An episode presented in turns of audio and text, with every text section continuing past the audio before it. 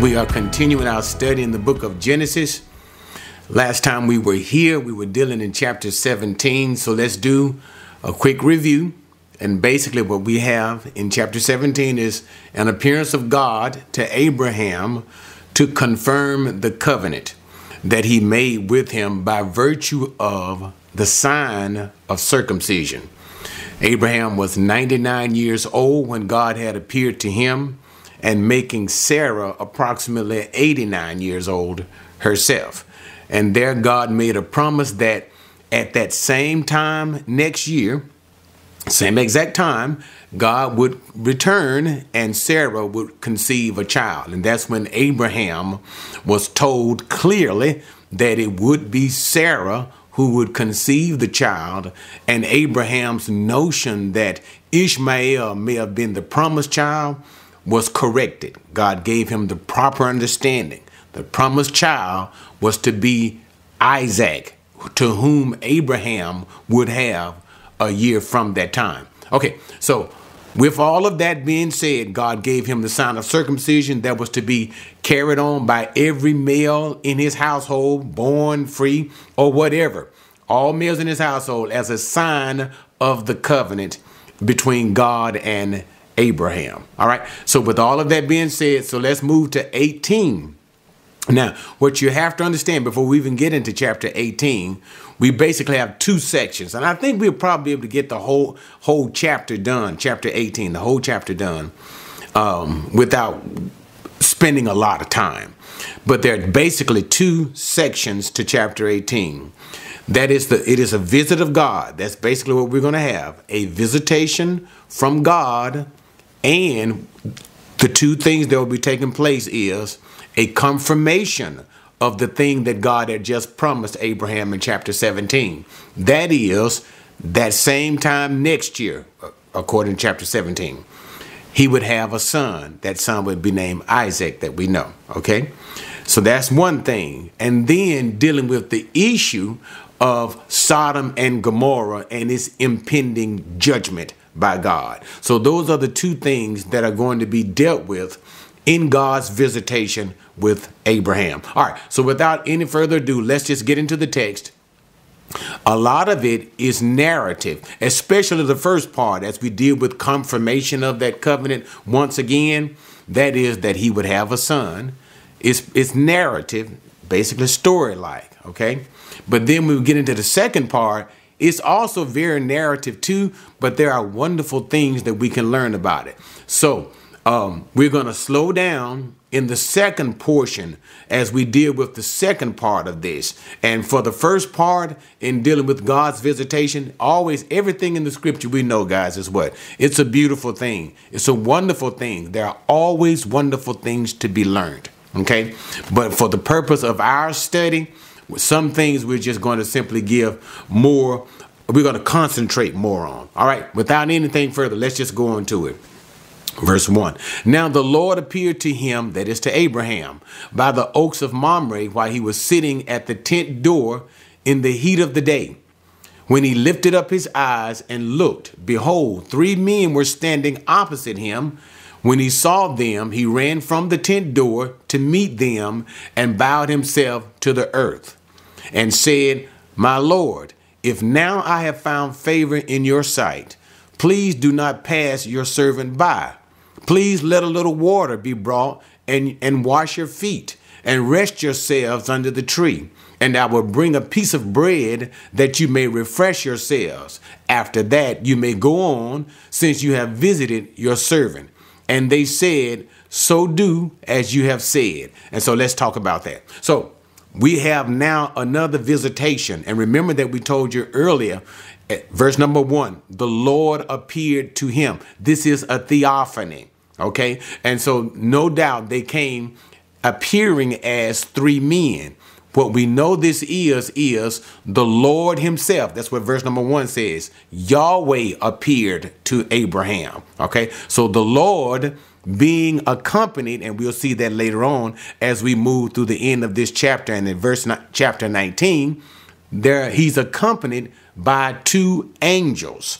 Abraham is sitting in his tent door, and notice it said about the oaks of Mamre. Now we talked about that earlier. If you guys have been following me in the teaching that we've been doing in the book of Genesis, we talk about that that word terebinth. And basically, the idea is a teaching center. Now, the reason why I'm simply pausing here is this this teaching center in Mamre what a wonderful, and this is where Abraham's tent was, okay? This is where his tent was. But what a wonderful place for this lesson itself, because this lesson we will find will be an object lesson. It is a wonderful teaching tool for Abraham and even for us today. So what a wonderful place that is brings about that same idea again, this Oaks of Mamre, the teaching center. Now this was a teaching center for Gentiles, for Gentiles. This will now be a teaching place for God to Abraham. Okay? But anyway, so Abraham saw these three men coming, and that's why we said in this theophany, the appearance of theophany, what? A manifestation of God. God appears as a man. All right? He saw them as three men, and clearly Abraham recognized the three men. He may not have recognized all three, but it appears by the way that he acted, the hurriedness. It was simply a little bit more than the uh, customary kindness uh, that you would show a stranger. It seems that Abraham was aware somehow of the divine visitor. And, and why do I say that? Because God had visited Abraham before. In chapter 17, we have what? A theophany of God. God visited Abraham. So it's no big thing for Abraham to recognize God and for God to appear to Abraham in the same previous form that he appeared to him earlier. Okay? So what did he do? He bowed down with respect and greeting and asked him not to go back, to stay a while. Basically, stay a while. Let me get some water and wash your feet and prepare you something to eat. And while I'm doing that, you can just rest yourselves right here under this tree while I get everything prepared for you. So we see this, uh, uh, and we can also understand too, why later on the scripture will talk to God, talk about Abraham from God's perspective and called him the friend of God, the fellowship of God. But what we can also see is this we see the communion as God, this is not so much as a ratification, but more of a celebration, a celebration of what is to take place in next year's time. And by the way, since I'm here too, notice this is the second appearance of God to Abraham, the second theophany. Notice in chapter 17, God appeared to Abraham and made the promise that this time next year he would have a son. At the same time, God is appearing again before the son is born. So that means that the appearance between chapter 17, that appearance that God made there, and this appearance here happened very close together. Very close, because notice God is He's going to tell him. We're going to see in the text as he begins to inquire about Sarah. Next time, like I next year, this time, like I told you, you will have a son. So that means that whatever took place in chapter 17 is also uh, it's, it's a very short amount of time between what took place there and 18. That's all I'm trying to say. Okay. So Abraham asked him to stay. Verse number six. So Abraham hurried into the tent to Sarah and said, Quickly prepare three measures of fine flour. Knead it, make bread cakes.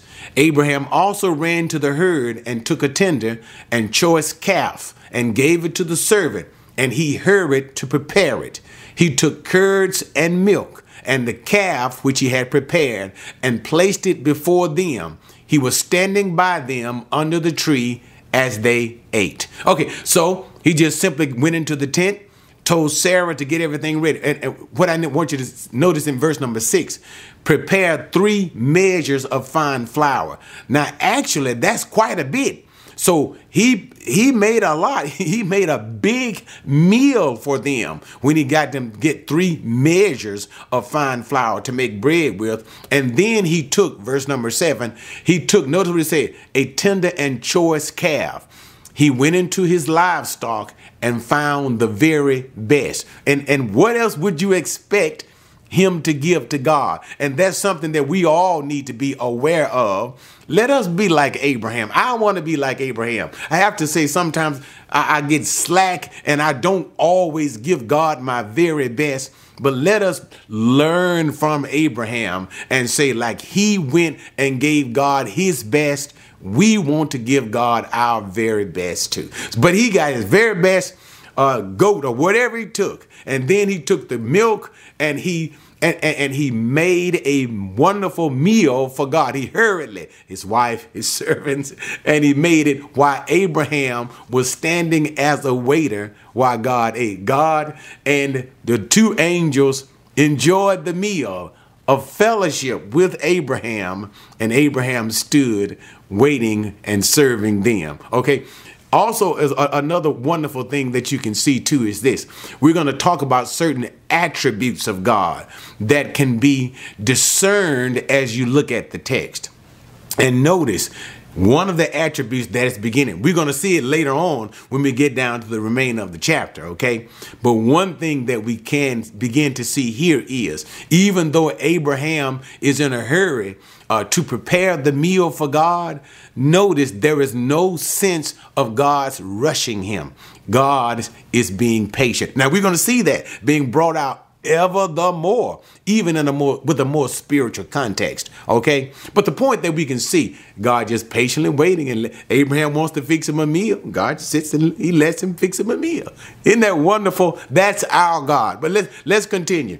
Okay, so verse number nine. Now let's get into the very essence of the first part of his visit as to why, the reason why he showed up at this time. Then they said to him, Where's Sarah, your wife? And he said, There in the tent. He said, I will surely return to you at this time next year. See that reiteration? Again, next year. Just like he said in chapter 17, this time next year. That lets us see what? That whatever, when God made that visitation in chapter 17, and God is making this visitation again in chapter 18, they are close together. At this time next year, and behold, Sarah, your wife, will have a son and Sarah was listening at the tent door, which was behind him. Now, Abraham and Sarah were old, advanced in age. Sarah was past childbearing, a reiteration of chapter 17. Sarah laughed to herself, saying, After I have become old, shall I have pleasure, my Lord being old also?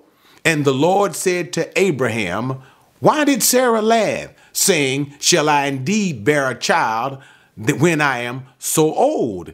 Is anything too difficult for the Lord? At the appointed time, I will return to you.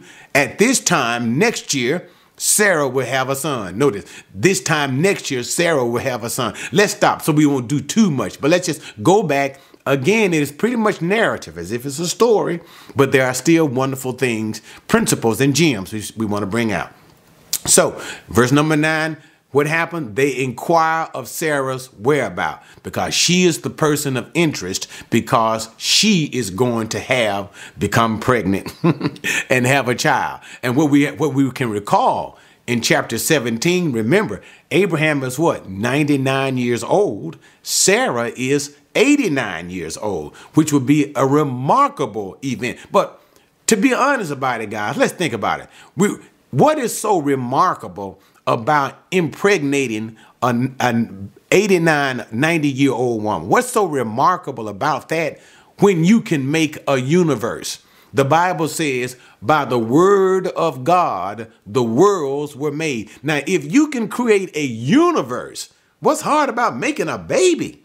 Absolutely nothing. But of course, we have to digest these things. We have to assimilate all of these remarkable things into our minds, into our hearts, into our lives, and say, sometimes we have to think to ourselves if God can create a universe, the stuff, and I love Genesis, I love the creation narrative, I really do. When the Bible talks, we know that the stars in the sky, even the astronomers and and and, and then our scientists say there's so millions and billions of stars and they are billions of miles away from each other and they are some of the most remarkable things in space. And how and it talks about the greatness and grandness of the galaxy the universe. And you know what god said in the book of genesis? And he made the stars too as if it was absolutely nothing. We have to keep in mind our god can do anything. Okay so, what does God do? He basically confirms what he said again, chapter 17. Notice there's, there's a sense of reiteration. That's why we're using the term come. He's confirming, he's reconfirming. He says, Sarah will have a child this time next year. We know the child will be Isaac. And the Bible said that Sarah was actually listening at the tent door. And when she heard it, she had a similar response that Abraham had. Remember what Abraham did when God told him that Sarah would have the child in chapter 17? He laughed to himself. And notice now we see Sarah doing the same thing. It was because of that laughter event that Isaac, Yitzhak, which literally means what? Laughter. Isaac got his name, laughter. Sarah, and as her husband Abraham, there is a sense of unbelief. And I think that's also something that's going on too, guys. As God came in chapter 17 and strengthened the faith of Abraham, notice I said strengthened, strengthened his faith to believe. And Abraham did do what? He responded in belief. That's what circumcision is all about. He circumcised because he believed. It seems to me also that there's a sense that God in this second return is also strengthening the faith of Sarah because the Bible teaches also in the book of Hebrews, chapter 11, that great chapter of faith, that Sarah also had to believe. Sarah also had to believe. So therefore, it appears that God is strengthening because he asks, Where's Sarah? He also knows. Now, one thing that we that's happening in this chapter that's not being stated, and, and we see a lot of anthropomorphism. What? Anthropomorphism. God speaking and acting as if he is a man. A man has limited knowledge Okay, a man has so we're gonna see God seeming acting in certain ways of certain limited knowledge, and then we see God acting with His omniscience, and this is what's going on right here. We're gonna see the other part later on. I got ahead of myself on that one, but the point: God is strengthening the faith of Sarah. Okay, and His omniscience. He knows exactly what Sarah is thinking. What happened? Sarah was behind the tent door. She laughed to herself and she began to say, thinking, I'm too old. So, what is God doing? Strengthening Sarah's faith. All right. She laughs to herself, thinking that she is too old to bear a child unto Abraham. And here is where verse number 12, here, here's verse number 12, where he, she says, After I have become old, shall I, ha- shall I have pleasure? The pleasure that she's referring to is the pleasure of having a child. And then she says, My Lord being old also. So let me take a break, brief moment there. All right. God is strengthening her faith. Sarah responds with doubt and, and unbelief. That's what doubt is unbelief, but that's going to change. She will believe. She will believe. She responds, but notice how she refers to Abraham. She calls him her Lord. Now, this is the same thing that Peter refers to in 1 Peter chapter 3 when Peter talks about the respect and reverence that the wife should have for her husband. He is saying, this is what Peter is saying. Peter is saying to Christian wives, he says that your relationship with your husband should be based upon respect. That and he based that respect upon Sarah. He says that even as the Christian wife uh, uh, and Jewish women, if you want to be specific, reference directly to Jewish women, the application is to all Christian women. Okay? And so what he does is he uses Sarah as an example of respect. What does Sarah's call Abraham? Abraham is Sarah's husband. But nevertheless, she doesn't refer to her to him as her husband. She gives him a great deal of respect by calling him her Lord. And so Peter says, even as Sarah had this respect for her husband Abraham, so also Christian wives have the same respect for your husbands too. Okay? And this is where he got that particular point from. But anyway, so moving on. And so now God responds to Sarah's doubt and disbelief. All right, verse 14. Is anything too hard? Is to anything too difficult for the Lord? At the appointed time, I will return to you at this time next year, and Sarah will have a son. But Sarah denied it, however, saying, I did not laugh, for she was afraid. And he said, No, but you did laugh. And that concludes this section. So what happens? So God gave he gave a slight rebuke because of her unbelief. But again, the rebuke is, is not to hammer her, but to strengthen her faith. Okay? But nevertheless, God is going to always speak the truth. And so he says, Is there anything, verse 14, too difficult for the Lord? Now, actually, that word in Hebrew means wonderful. Is anything too wonderful? And it, and isn't it a wonderful, a great word to use too? Because what is going to happen? A hundred year old man and a 90 year old woman who were never able to have children would now all of a sudden have the thing that they both most wanted in life a child together. A wonderful thing. And so he says, Is there anything too wonderful? The idea, hard or difficult for God to do. So God, he kind of fusses at Sarah a little bit for unbelief, and then he confirms it to Abraham and Sarah in her listening and says, Know for sure that this time next year you will have a son. So that concludes the uh, wonderful get together meal that God and Abraham were having and the confirmation of the promise that he would have a child at that same time next year. So now that concludes that section. Now let's move to the second section. And this part deals with the other reason for God coming to visit Abraham at this particular time. And it's in this section, guys, that we'll deal with some, it's, it's not a lot, but again, it's narrative too, just like the first part of it, okay? Like a story. But there are certain principles and things that we'll begin to draw out that we'll see about. You hear me so, sometimes use about the nature of god. When i say the nature of god it just simply means how he is how god is. If you want to know how god is just look at the scriptures and it'll tell you how god is. And it'll also tell us how what we can expect from god what we can expect and how we can approach god. Now why am i getting to all of that Let's look at what's going to go on as we work through the remainder of this section. Okay, verse number 16. Then the men rose up from there, that's to two angels, and looked down toward Sodom, and Abraham was walking with them to send them off. The Lord said, Shall I hide from Abraham what I am about to do? Since Abraham will surely become a great and mighty nation, and in him all the nations of the earth will be blessed. For I have chosen him so that he may command his children and his household after him to keep the way of the Lord by doing righteousness and justice, so that the Lord may bring upon Abraham what he has spoken about him. Okay, so now that is the very essence of the theme of why God came. Let's break it down. So God is getting ready to leave.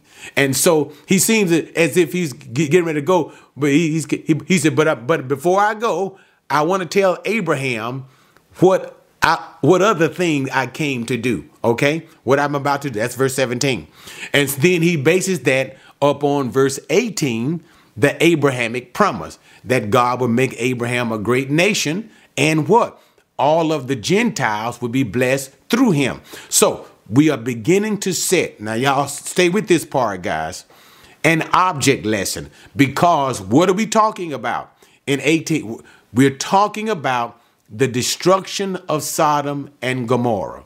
Okay? It is destruction of Sodom and Gomorrah. And God intends that to be an object lesson to Abraham. Verse 19, because oftentimes people forget that. Notice what it says. God says, What? I've chosen him. Abraham is in the elect of God. God chose him. But for what? What is this purpose in Abraham? What is the purpose in Abraham that God determines, God wills to be continued throughout his generations? In other words, for Abraham, his children, and his children, children, for the people of Israel. What is the point that God wants you to gather? And that's what I want you to see. God wants Abraham to see something, to know something, and his children to see and to know something. And, so, and I tell you what, I have to be pre let me be premature because I think it demands it at this time. We are talking about Sodom and Gomorrah. Sodom and Gomorrah will be destroyed. They will be destroyed because of their sins. It is not the sin of not treating people eh, because you, you hear something. Let, let, me tell you something. Okay, let me slow it down. I tell you, let me slow it down. Let me teach you. Sodom and Gomorrah will be destroyed because of the sin of homosexuality. Homosexuality is forbidden. It was never accepted by God. In the Old Testament, under the Mosaic law, it definitely is not accepted by God in the New Testament. Okay? Never accepted by God. Now, what you have certain Christian groups, and they are not Christian groups, but who want to believe in that you can be a homosexual Christian. There's no such thing as a gay Christian. There's nowhere in the, that, that concept does not exist in Scripture. But what they want to tell you is this when you look at the previous section that I just dealt with concerning God's visitation with Abraham, and notice how Abraham responded to those visitors, he treated them customarily with politeness. And they want to say that the reason why, one of the reasons why Sodom and Gomorrah was destroyed, it was not because of homosexuality. That's what so called gay Christians and people who believe that you can be homosexual, practicing homosexuals and Christian. You cannot, but who want to say, this is why Sodom and Gomorrah was destroyed. Because when the angels came, they were not treated with the customarily expected politeness. That is completely and altogether wrong and false. Sodom and Gomorrah was destroyed because of their gross immorality. And it's in verse 19 right here, chapter 18, that God is saying, I, I want Abraham to see this. They would say, so that he may what? Command his children and his household after him to keep the way of the Lord by doing what? Righteousness. So here's my point, son. I want to get too excited.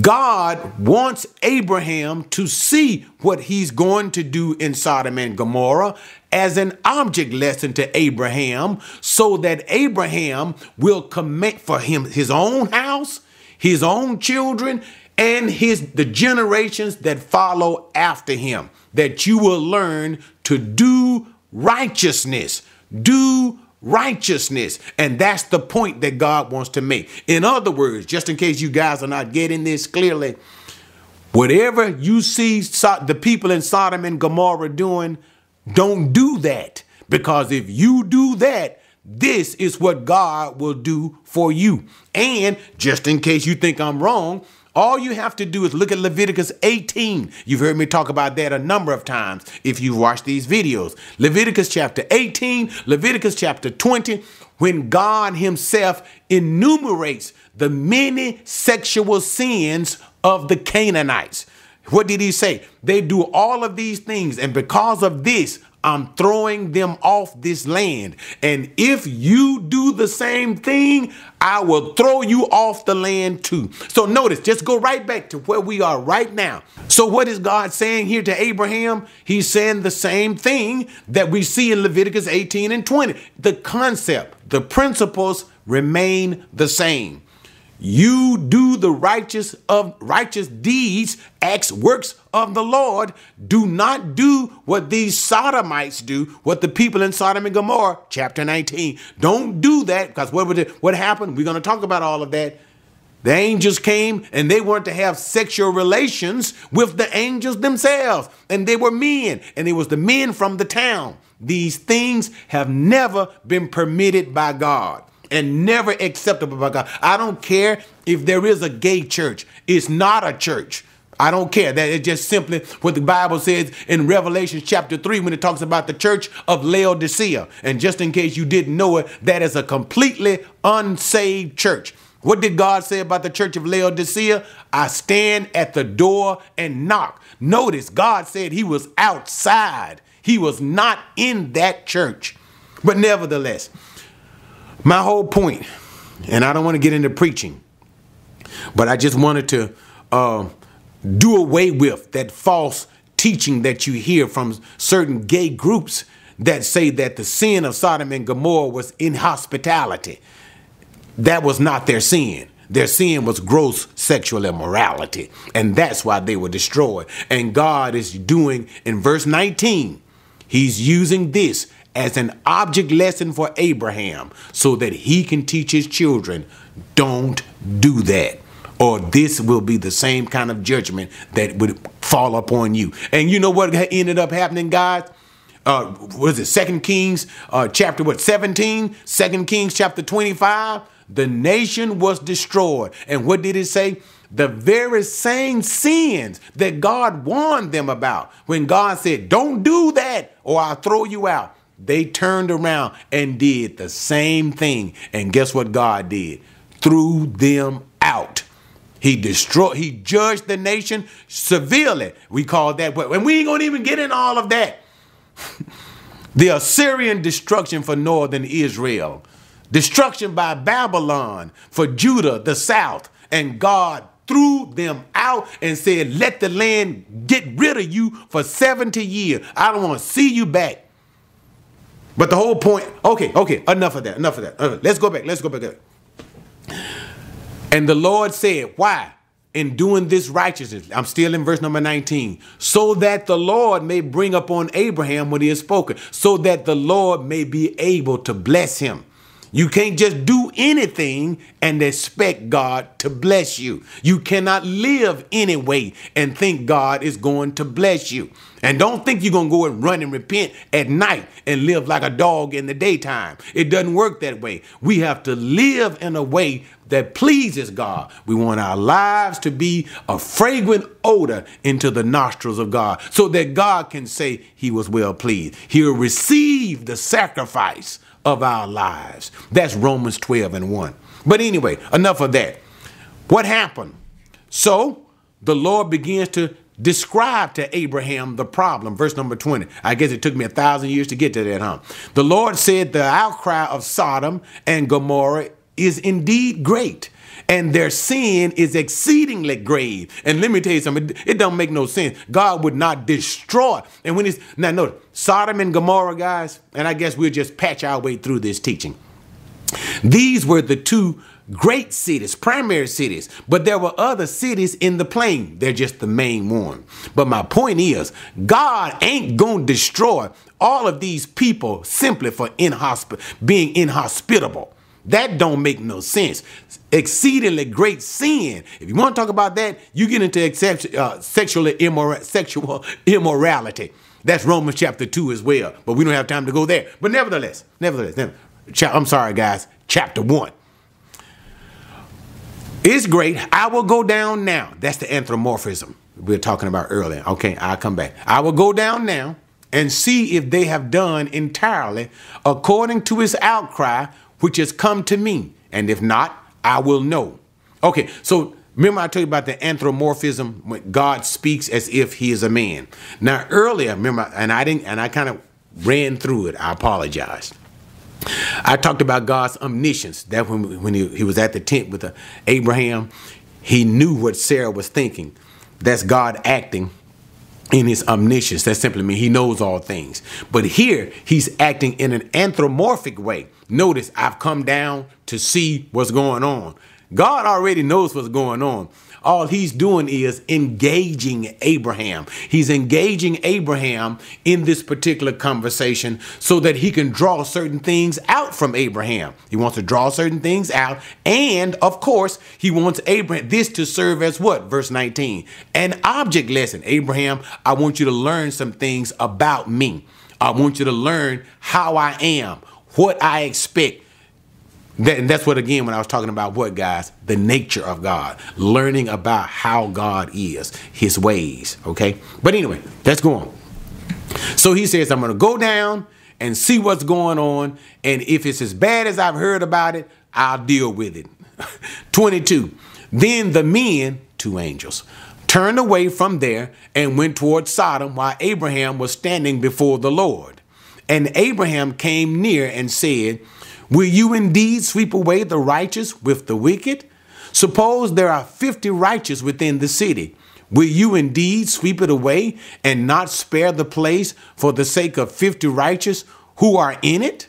Far be it from you to do such a thing, to slay the righteous with the wicked, so that the righteous and the wicked are treated alike. Far be it from you. Shall not the judge of all the earth deal justly? what God! Great humility. We're going to see that too. All right. But notice he boldly approached God, but, but still with humility now. Don't get it wrong. He had no attitude.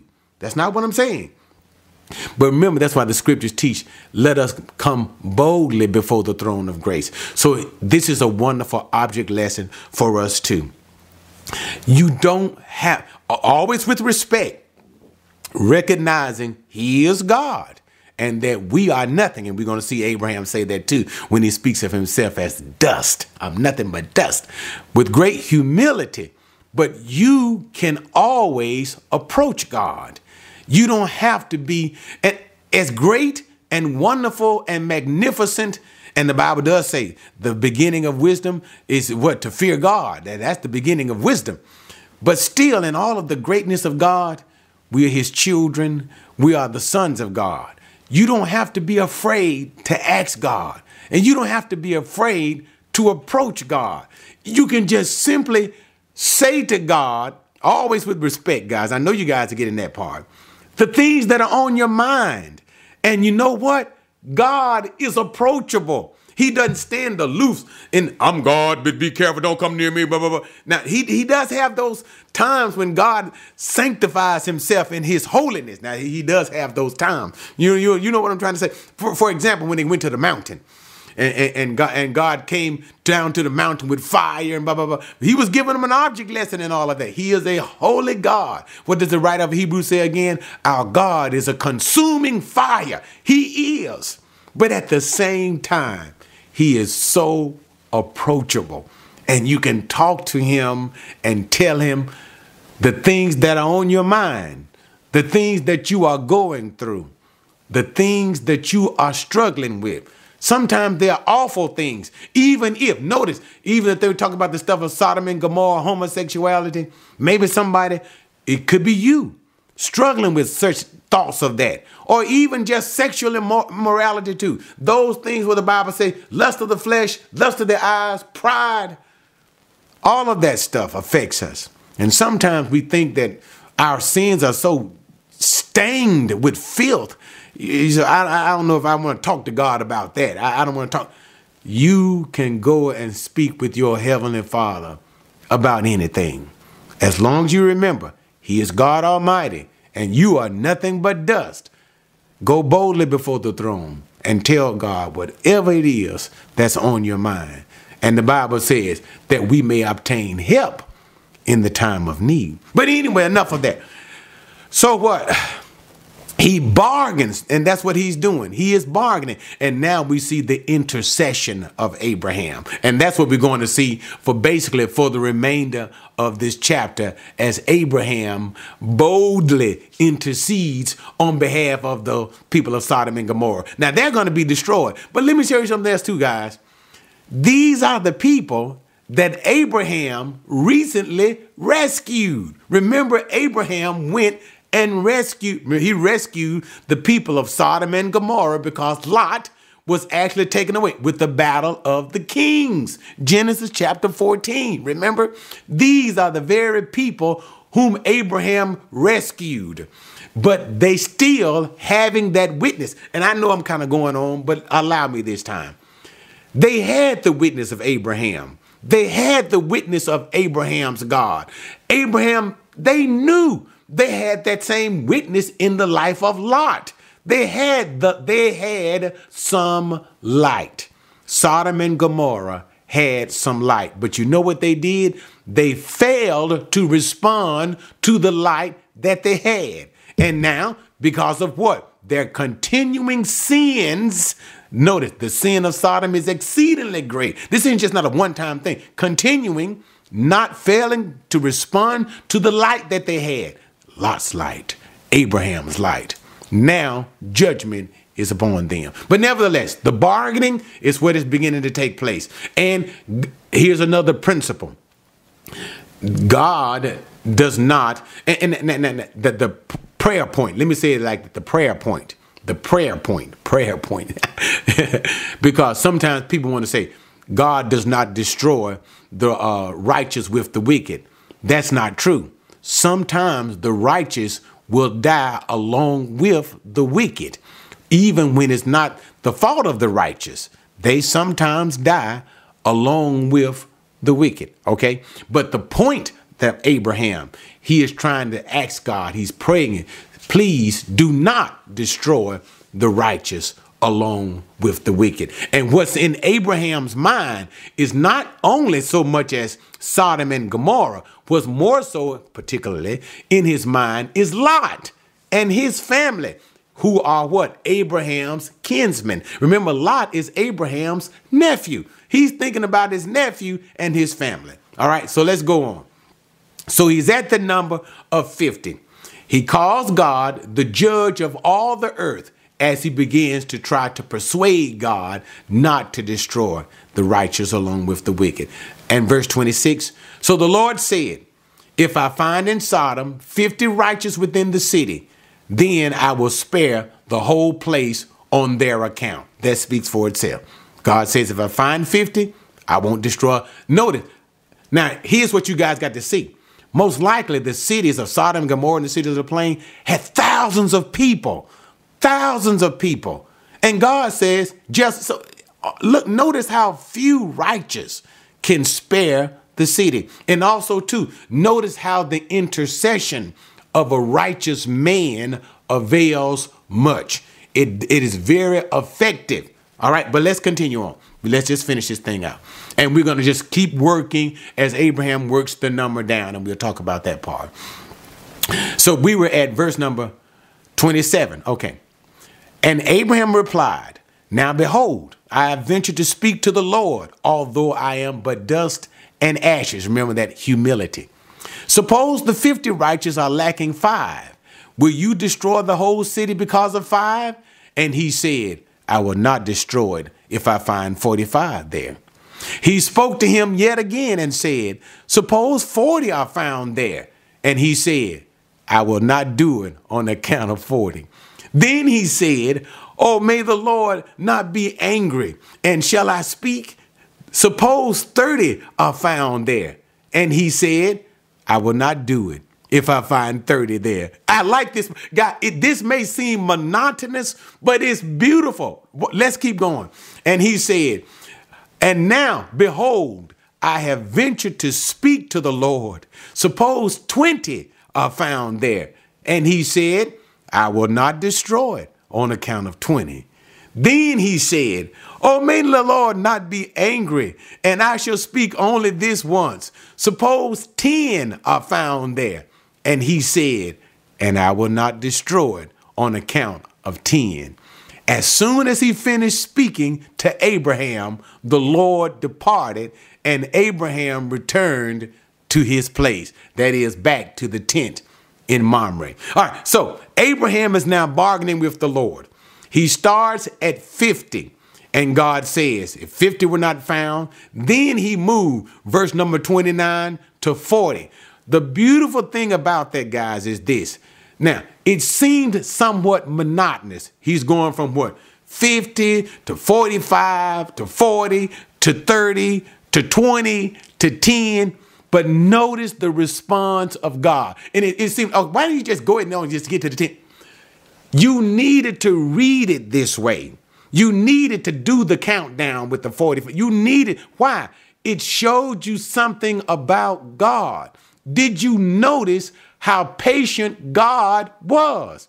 Abraham asked, he said, Oh Lord, what about this? And God says, Okay, okay, at 45. He said, Oh, okay. He said, Okay. I, and here's what I want you to see Abraham was thinking he was beginning to wear God's patience out. Can't you tell? He said, Oh, please don't be angry with me. Well, what about this? And oh, I know I'm, uh, oh, I've, I've ventured to speak. He, well, what about this? And what about, and notice what you see consistently with God. He, you see no evidence of God becoming impatient with him at all. And what am I trying to say? And God will not become impatient with you either. Ask Him. Whatever you need is fine. It, and and he would he doesn't get impatient with his children. The Bible, what, what does the Bible teach? Here's again. We remember I talking about this whole issue, guys. We learn some things about God when we look at this particular narrative. Not only is he long suffering, but God is patient in listening to the prayers and requests of his children. He doesn't get angry. You can ask him, and, and I can. I'll share this with you guys. In my own prayer life, I am always, I constantly pray. Sometimes about the same thing again and again and again. And there was a time when I used to think, and, and, and I guess I just didn't reflect on Scripture. So I wonder is God tired of me asking him about that? And and really, it's about giving me strength giving me courage, making me the man that I need to be. And I constantly have to ask God and strengthening me against my flesh, strengthening me against the foolishness of the sins of my flesh, sins of pride, all this kind of food. And it's a constant thing. I'm always praying to God over and over and over and over again. And sometimes you say, God, are you getting tired of me asking you about that? You know what I've learned about God? He he's he it's all right. It's all right. Ask Him for what you need. Your Father is not tired of you, but He patiently listens and He already anticipates what you need even before you ask. But anyway, finishing this lesson. And so Abraham bargained all the way to the number 10, didn't he? And the reason is he thought he hit the mark because who had already moved into Sodom? Lot. It was Lot his wife, his two sons, his two sons, his two married daughters, their two husbands, and his two unmarried daughters. So the family of Lot was 10. And so therefore Abraham stopped at 10, believing that since Lot's family was there, numbering at 10, that Sodom and Gomorrah would be spared. But the sad thing is, Although Lot was there and his family was there, it only seems that Lot was saved. He was the only one. And therefore, Sodom and Gomorrah would be destroyed.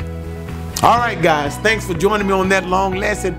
Join me next time as we move into chapter 19 and talk about the destruction of Sodom and Gomorrah and the rescue of Lot.